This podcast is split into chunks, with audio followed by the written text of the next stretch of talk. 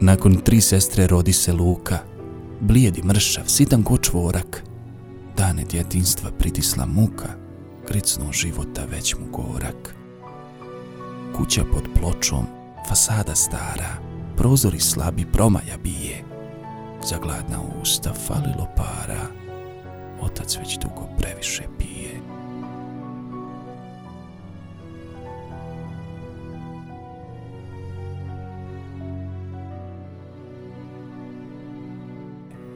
Često bi bio probuđen krikom, noć bi cijepao šamara zvuk.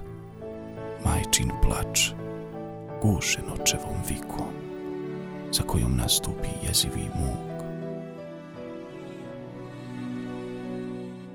Zaborav Lujo pronalazio pod krošnjom kruške oko bunara, jedino tad bi nasmijan bio u društvu svog malog drugara. A drugar Cuko, veseli lavež, repiće maše, hitar koč igra. Dobar i vjeran, nikada daveš, dva mala bića spojila igra.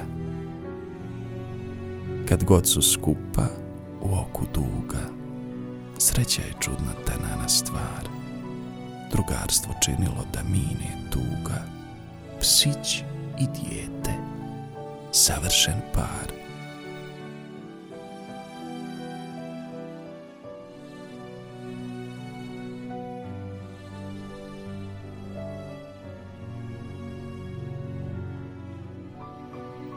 Bio septembar, počela jesen, kada se desi taj slučaj zlehud. Siromah cuko, igrom zanesen, odnio ocu cipele nekud. Svakom je otac da bude dato, uzeo kolac iz drvljanika, preplaši malo vrabaca jato, skičanje bolno i tužna cika.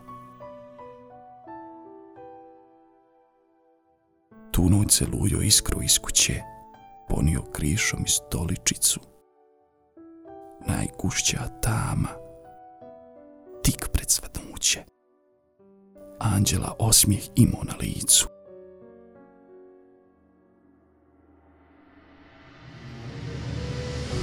Zorom uzbuna potjera krenu, kad majčin vrisak jutro zapara.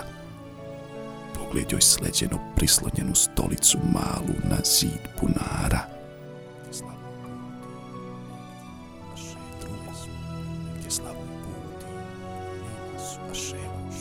punara. a negdje drugo gdje slavuj budi a ševa pjesmom ka nebu hrli gdje nema suza ni loših ljudi svog cuka lujo i da nas grli